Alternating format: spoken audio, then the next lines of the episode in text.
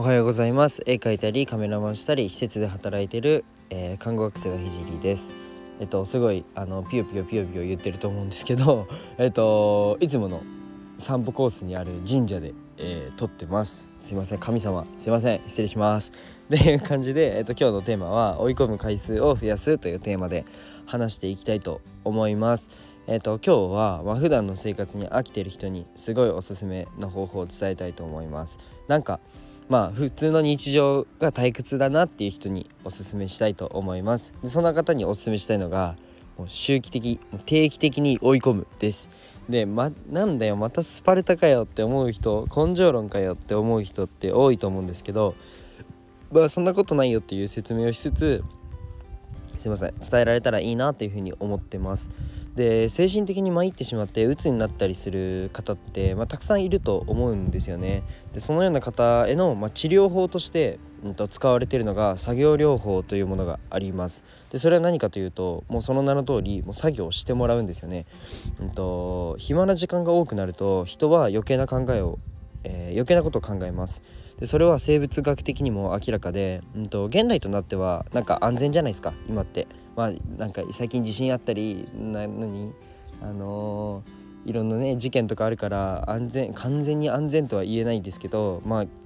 あん昔もう僕たちが人類がじゃあスタートって言った猿だった時はもう狩りをしなきゃいけない。でいつ他の動物に襲われるかわからないってまあ今より明らか危険なのはわかると思うんですけどえっと、生物学的には、うんと、危険を常に察知しなきゃいけない脳みそに、えっとまあ、動物は本能的になってます。でそのために、まあ、もし常に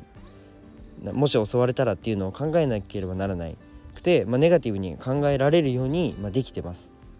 はい、で、えっと、だから、うんとなんだろう暇が多くなると余計なことを考えてしまったりネガティブに考えてしまうっていうのはもうしょうがないことなんですよね。でえっ、ー、とまあ作業療法は、うん、他にも目的あるんですけど、まあ、その中でも、まあ、目的の一つで、えっ、ー、と、なるべく考え事をなくすなんだろうななるべくその考え事をする時間を減らすということを目的に、まあ、作業療法っていうのは、えっと、病院で、特に精神科の病院で行われています。でこれは精神疾患の患者さんだけじゃなくて僕たちにも転用できる話で、まあ、実際僕もいろいろ悩みが込み上げてくることも、まあ、もちろん人間なのでありますでも、本当に忙しくて、まあ2、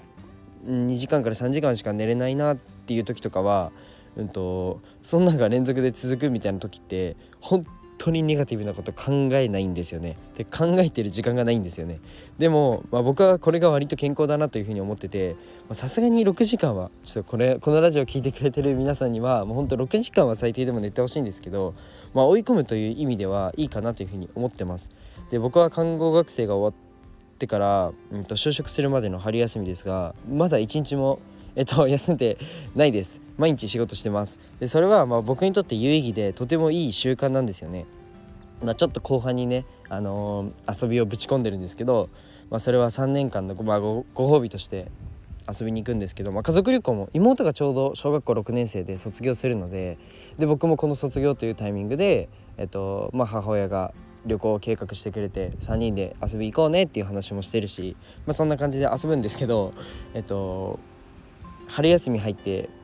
まあ、2週間ぐらい経つんですけどマジで1日も休んでないんですよね僕。あの日中小あの小児の子供の障害者施設に行ってで夜夜勤行ってで明け方すぐ家帰って風呂入ってでまた小小児の施設に行くっていう生活を結構ずっと繰り返してるんですけどあのめっちゃ有意義なんですよね僕 僕にとって。まあ、なんでかっていうとと無駄な雑念とか無駄なネガティブとかの考えが全く浮かばないからです。どうやったら子供たちが笑顔になるかなとかうんどうやったら夜勤で関わるその、まあ、精神に障害を抱えている人たちがどうやったら笑顔になるかなとか何やったら楽しいかなとかもう常にそういうこと考えてないともう。次間に合わないんで。